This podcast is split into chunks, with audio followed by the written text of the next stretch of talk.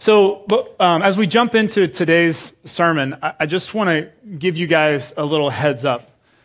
About half of you are really going to enjoy this message. It's going to be right up your alley. It's going to resonate with you. You're just going to be nodding your head the whole time.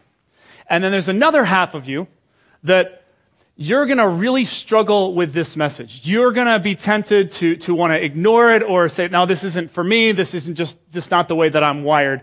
And what I, what I want to say to you is I want you to try and fight through that. So let me deal with those first, the half of you who are going to enjoy this message. So how many of you out there are planners? You like to plan things out. Like for 2014, yeah, let, us see some hands. For 2014, like you've already started to map out your vacation. You don't, you may not know exact details, but like you pretty much know when and maybe even where you're going to be going. Okay.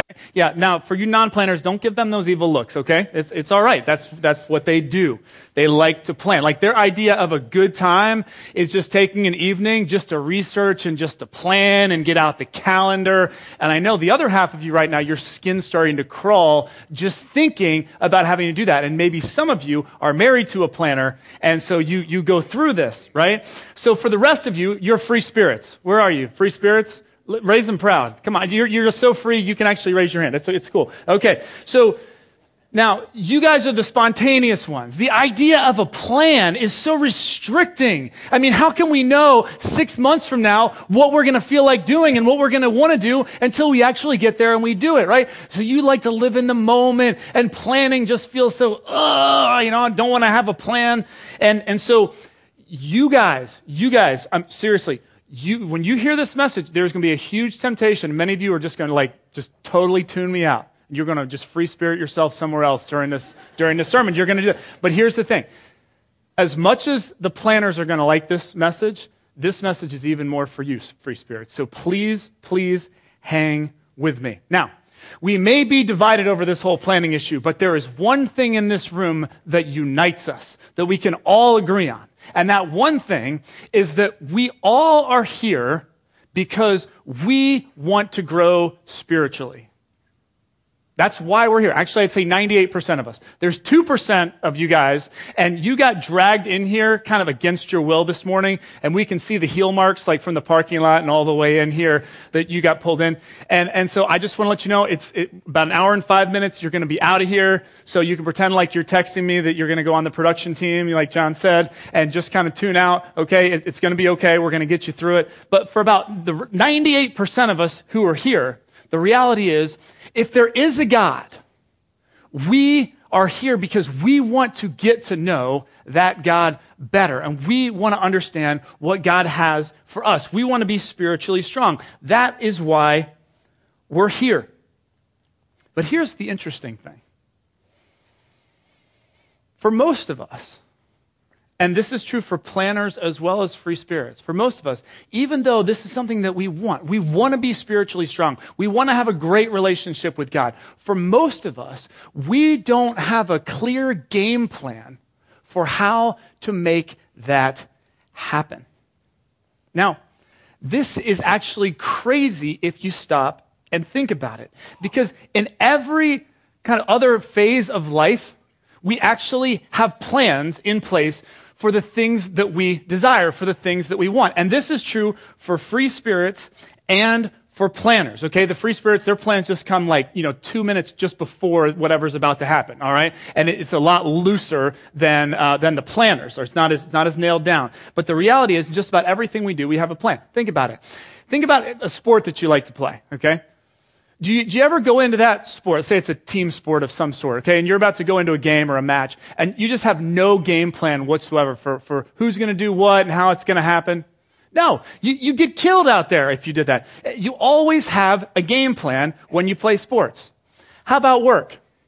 In your work, you just show up to work, you know, just not really sure of what you're going to do. You don't have any plan in place for what the day or what the week's going to look like. If you do, I just want to just advise you on something. You better be putting plans in place to get your resume together and be trying to find a new job because you're just not going to stick around very long, right? In, in our work, we have something called a job description. It's, it's, it's a plan for how we're going to do what we're responsible for and get it done. Think about your vacation. Now, free spirits, this is even true for you. Even if you'd like to wait till the very last minute and be super spontaneous, do you just get into your car?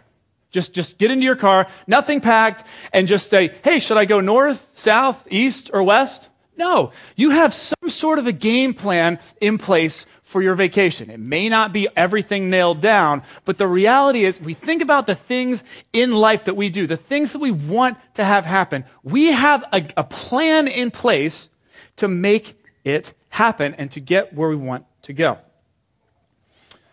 So when I was in high school, the thing that I really wanted more than anything else was I really wanted to have a girlfriend. That's what I wanted. And um, so even though I was like a, just a total chick magnet, and I'll show you a picture of what I looked like in high school, right? Okay, so even, even though I was just a, a total chick magnet, as you can, as you can see, for whatever reason, I, it just, it's going to blow your mind like it did mine, I just couldn't get a date. I, I don't know what it was, but it wasn't happening. The thing that I really wanted wasn't happening. Now listen, I knew what I wanted to happen. Wanted to get a girlfriend. Okay? But I had no plan in place to make it happen. So guess what? It didn't happen. It just didn't, didn't happen. And what was so interesting was that it, it actually wasn't until I came up with a plan that I was able to make it happen and get my first girlfriend. And my plan, it was so brilliant. I got to share it with you, especially, you know, for you high schoolers up there that, that are listening. You know, this is just a one, one idea. Was, this was my plan, all right? Because it wasn't working for me without a plan. So uh, I lived in Cincinnati, Ohio. The third largest amusement park at the time was called Kings Island. It was just up the street from my house.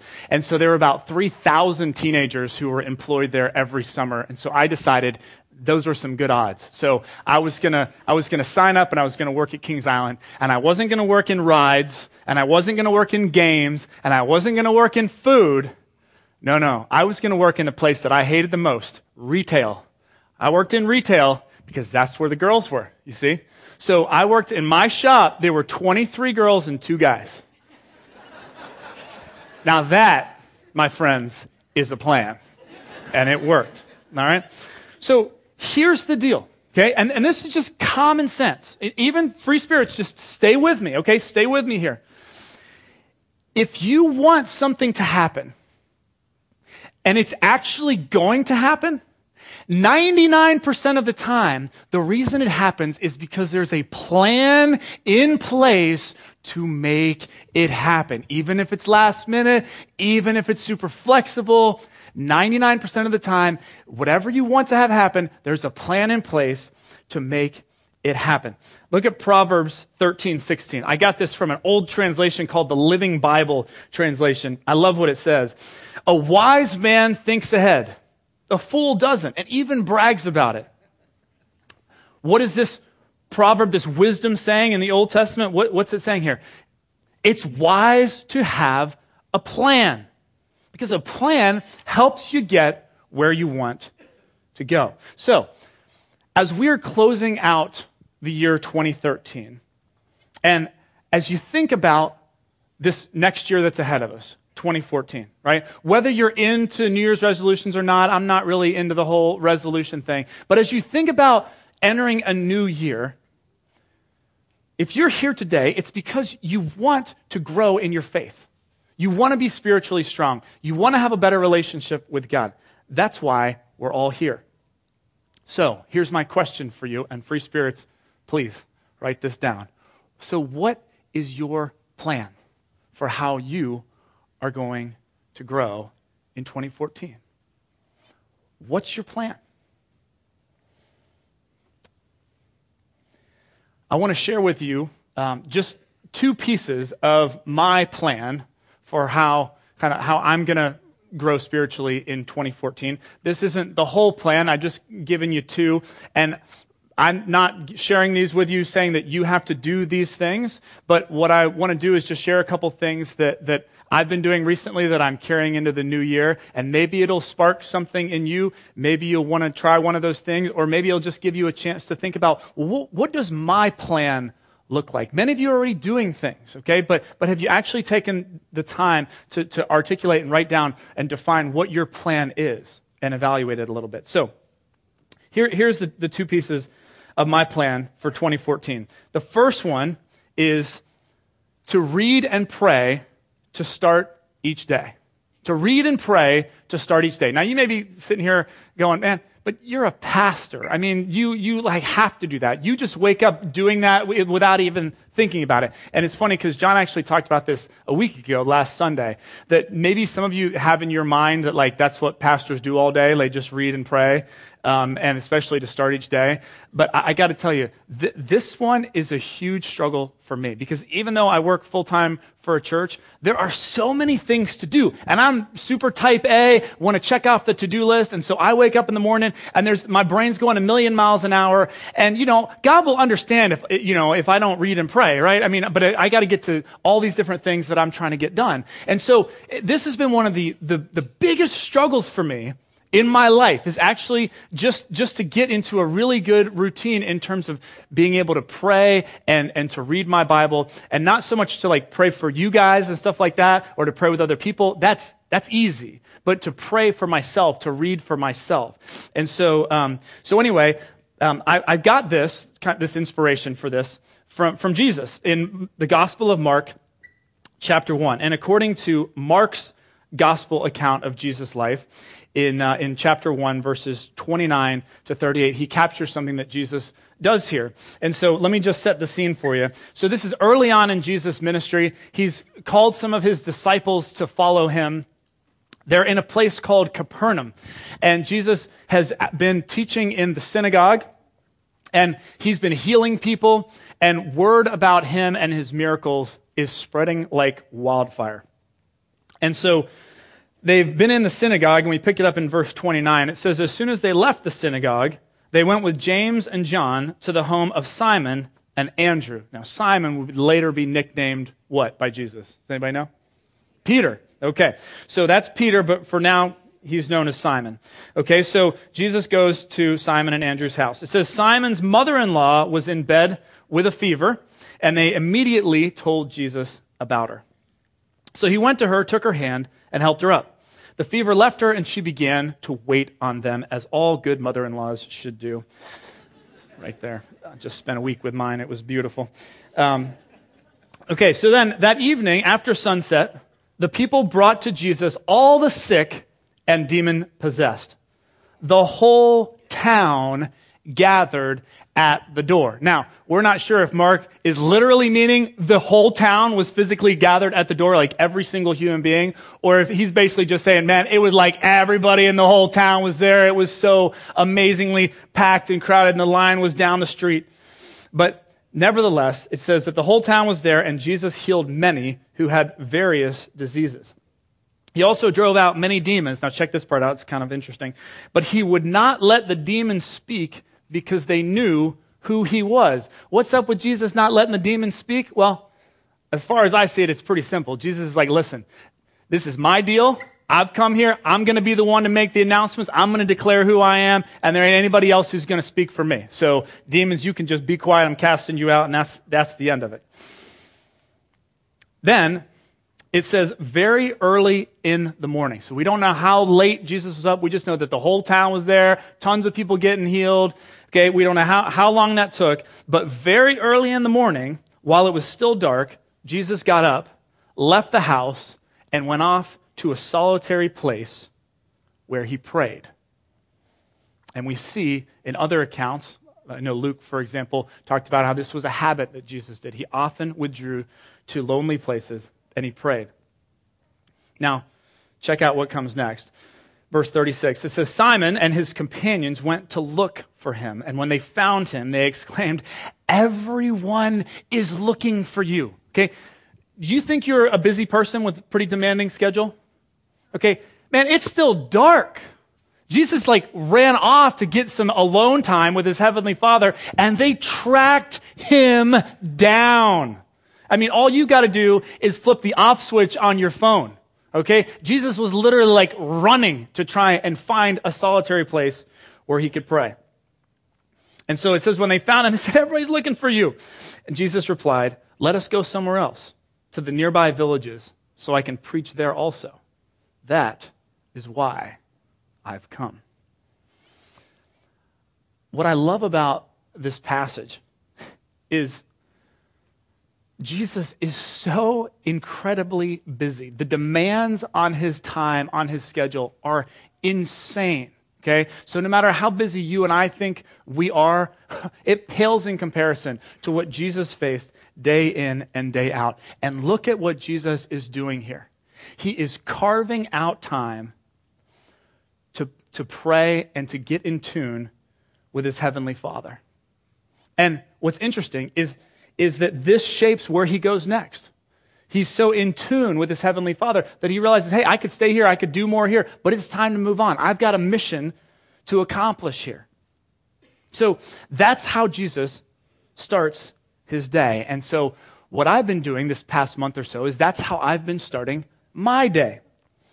So, uh, I, have told you that this was a, a big struggle for me. Okay, and, and the way it goes a lot of times is I'm like, okay, I get up and, and I decide, okay, well, you know, I know I need to do that at some point, but I'm going to get in and get some email done first, and, and then I've got a few meetings, and, and then I'll get to it, or, you know, I'll do it at night, and it just, it, man, that is just, for me, that just doesn't work. My brain gets going, my schedule gets going, it just doesn't happen, and day after day, kind of that same thing happens, that same pattern. Anybody, can anybody relate? You don't have to show hands, but, but you, you kind of know that feeling where you, you know it's something you want to do, you want to make it a priority, but you really struggle to get there. So, what I've been doing is I have been trying to start every day by reading and praying. And so, what I've been doing is I've been getting up earlier than I normally do, like at least 30 minutes earlier than usual.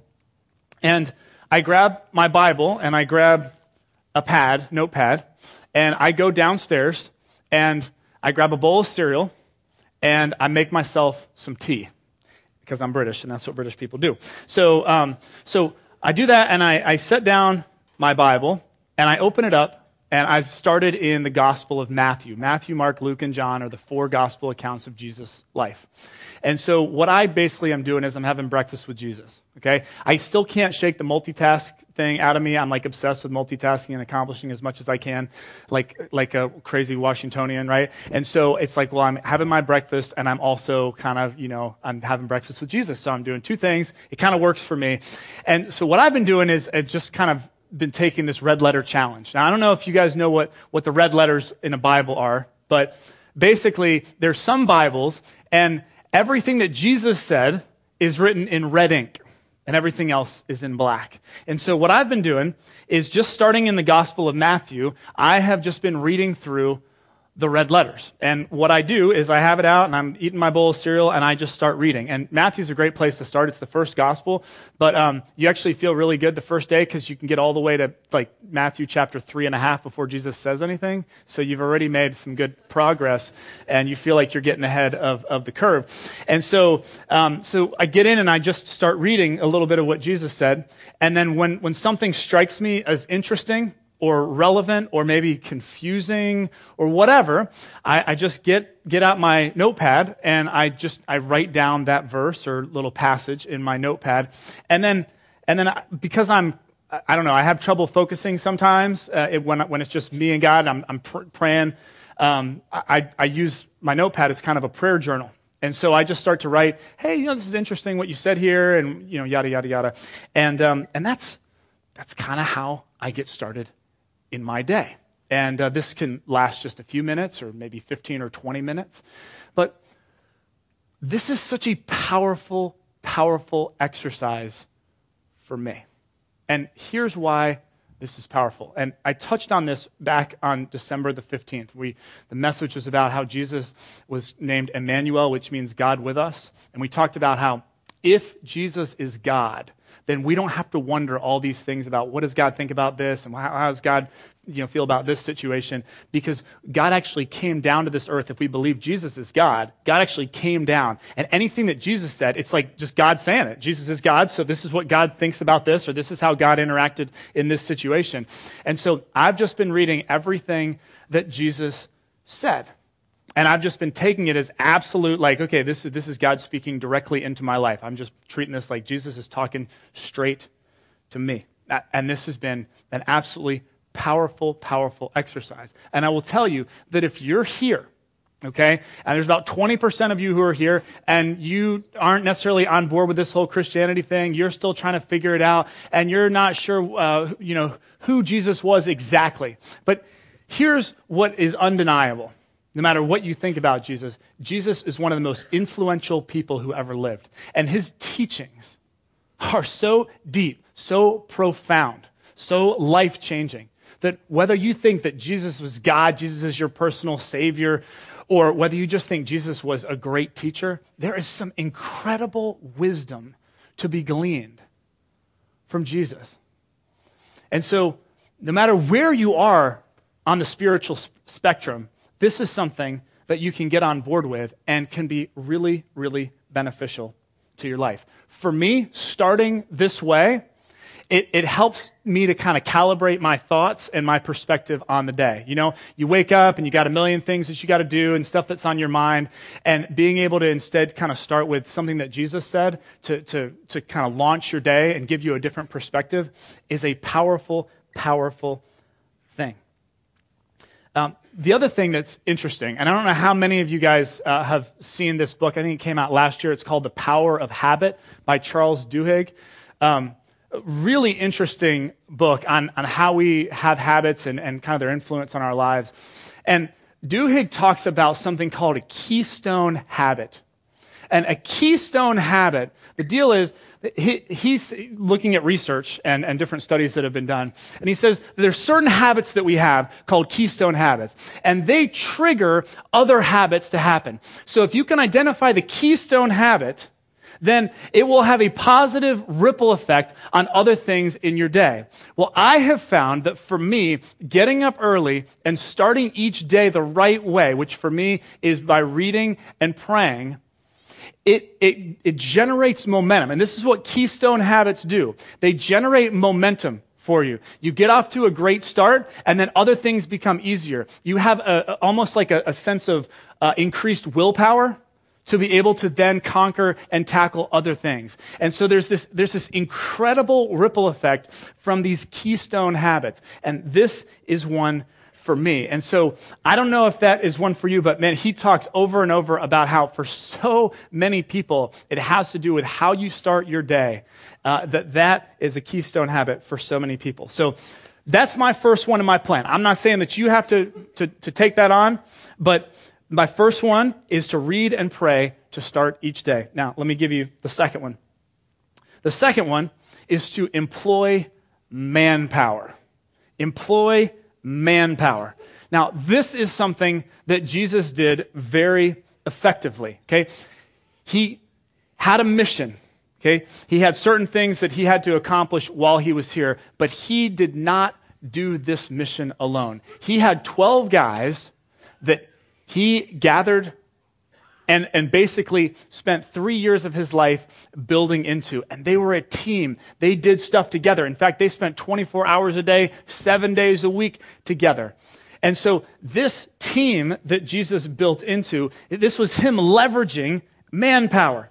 But what's really important for us to remember is that this wasn't just like a teacher student relationship. It wasn't a mentor mentee. I mean, yeah, he did a lot of that and he was building into these 12 guys, but they actually they they did life together and and he needed them like they needed him. And I want to just read to you from the Gospel of Matthew. This is uh, the tax collector Matthew. It's his account of Jesus' life. Matthew was the one who Jesus called from his, his uh, life of collecting taxes and corruption to follow after Jesus. And so uh, Matthew writes it toward the end of his account in chapter 26. He, he captures a moment that just gives us this great window of insight into Jesus and his relationship with his disciples. So this is just before Jesus is, um, is captured and executed for his claims to be the Messiah and all the trouble that he had stirred up in Jerusalem. And so they're in this place called Gethsemane where they were praying, and Jesus was knew what was about to happen to him. And so you'll see what's happening next. I mean, it's, it's not a good scene. Starting in verse 36. It says, Then Jesus went with his disciples to a place called Gethsemane And he said to them, Sit here while I go over there and pray. And then he took Peter and the two sons of Zebedee along with him. The sons of Zebedee were James and John, so two other disciples. And Jesus began to be sorrowful and troubled. Then he said to them, My soul is overwhelmed with sorrow to the point of death. Jesus is completely losing it. He knows what's about to happen, and he is coming unglued. And look what he says to Peter, James, and John. He says, Stay here and keep watch with me. He needed his disciples, he had to have them. When you realize, now, if you, if you believe that Jesus Christ was God who came down to this earth, and you think about this, this is amazing. God in human flesh still needed other people. He can't do this by himself.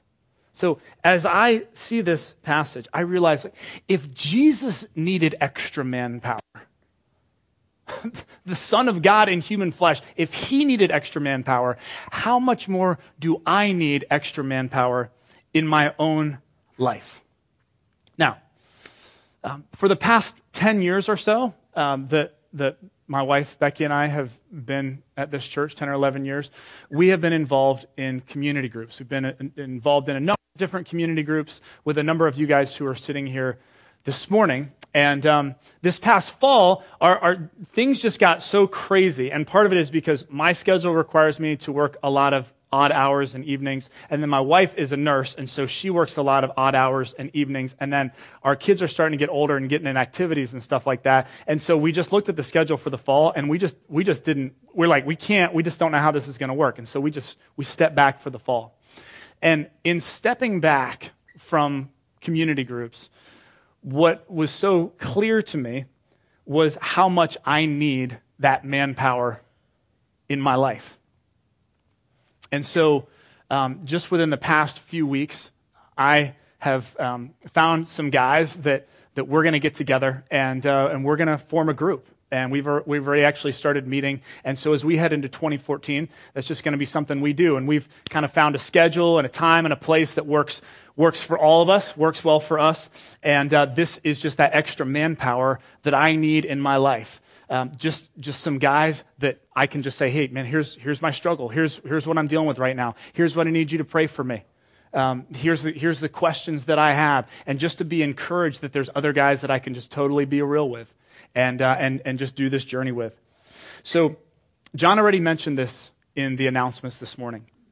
But uh, the next two Sundays, we are doing community group signups. So, Sunday, January 5th, and Sunday, January 12th. We're going to be starting a whole bunch of new community groups. And I just want to encourage you, okay? If you are not in a community group, okay, if, if you feel like you're kind of, when it comes to your faith, when it comes to your spiritual journey, you're kind of doing it alone, this is the perfect time as we start a new year and you think about your game plan to grow spiritually. What better thing to do than to employ some manpower or some girl power? You know, whatever, whatever it takes. But the next two Sundays, we're going to be doing signups. We're going to have, you just show up next week. You're going to have all the, the group options in front of you. You'll be able to pick and choose and see what they're studying and all that good stuff. And it's a great time to jump in. So I, I really encourage you to think hard about that one. But here's the thing. So those are just two aspects of my plan for how I'm going to stay spiritually strong in 2014.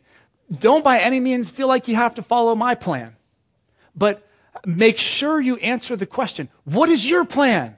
Free spirits, I'm talking to you. What is your plan for how you grow spiritually? You know, maybe for some of you here this morning, Maybe your plan simply starts with making a commitment to come to church every Sunday that you're in town. Maybe that's the starting place for your plan. Because maybe right now it just depends on, you know, how late you were up the night before and how you're feeling that morning and who's around and if you got invited somewhere for breakfast or whatever.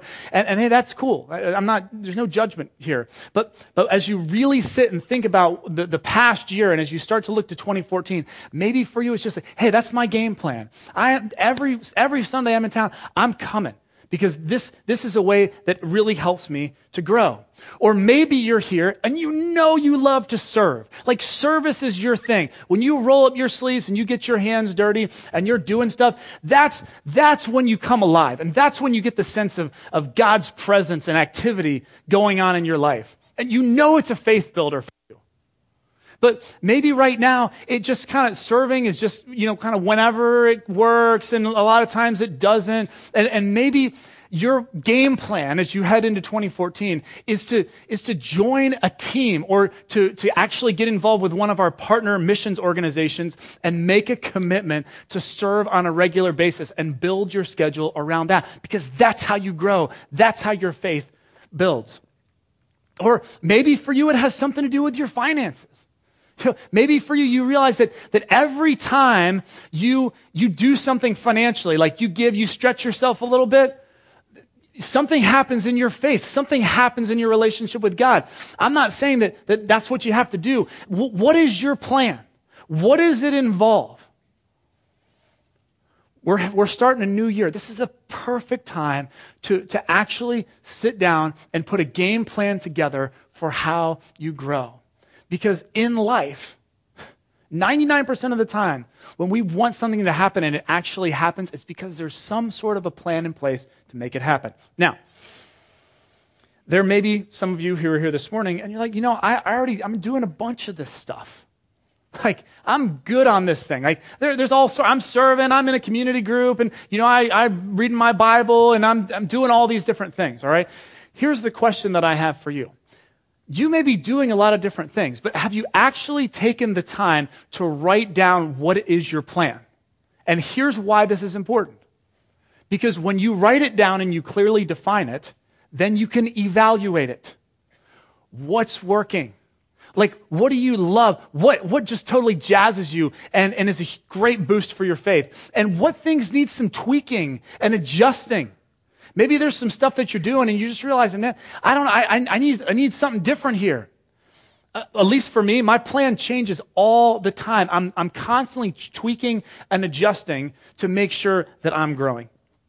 So if you feel like you've got a plan, have you articulated it and have you evaluated it? This is the perfect time to do that as we close out 2013. Now, I just want to say one more thing and then we're done. Um, if this message has caused your stress levels just to kind of rise up and you're just like, great, Derek, this is awesome. It's just one more thing on my list of things to do. And now I'm feeling all guilty because, you know, I should have a plan and I don't really have a plan. And this is just like totally freaking me out. Okay. You have got to listen. Even if you've tuned out the whole message. Okay. Hear me say this. God doesn't want something from you. God wants something for you. God doesn't want something from you. God wants something for you. Listen, listen, listen. We don't do these things for God's sake, okay? God's just fine. I talked to him this morning. He's good. Okay? God doesn't need whatever we can give to him. God is totally self sufficient, all right? Not insecure in any way.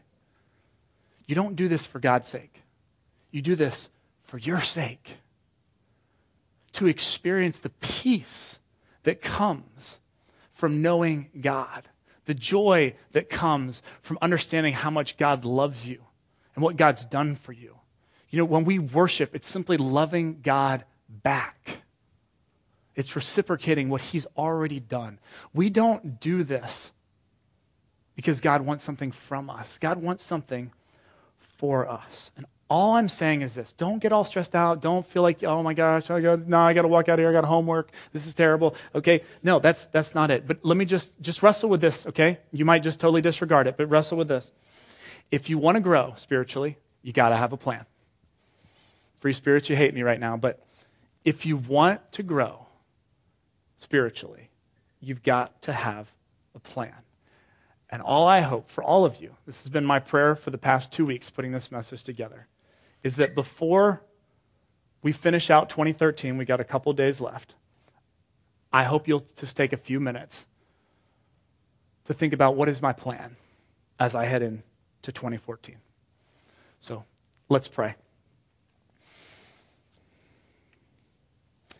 Uh, God, uh, we just want to say thank you for the fact that just about every single one of us in this room is here because we want to grow in our faith and we want to know more about who you are and what that means for us. God, we want to grow in our relationship with you. We thank you that we have that desire to want to do that. God, um, but I just pray for everyone, myself included, that you would give us the discipline to put a plan together. And God, that you would give us the insight to know what is a good, realistic, working plan for each one of us. Looks different for each one of us. But show us what that is, God. And I just pray for every single person in here, in terms of their spiritual journey, that, Father, that this year, 2014, would be their best one yet. We pray these things in the name of Jesus Christ. Amen. Okay, so uh, as you guys head out today, I just want to remind you of something. Uh, we have our, our prayer team that's going to be over here on this wall. Maybe this year was great, or maybe it was a year you can't wait to close the books on. Our prayer team would love to pray for you if you're feeling thankful and want to pray, or you have a prayer request you want to pray for. They're awesome. And, um, and if you're new to grace, we have Grace in Five that'll be going on. There'll be a countdown clock behind me. I'll be over there to tell you everything that you need to know about Grace in five minutes or less in two minutes and 52 seconds. You guys have a great week and uh, Happy New Year. Thanks for listening to this week's message. Grace Community Church, a church for people who don't go to church, meets on Sundays at 9:30 a.m. and 11 a.m. in Arlington, Virginia. Connect with us anytime at trygrace.org.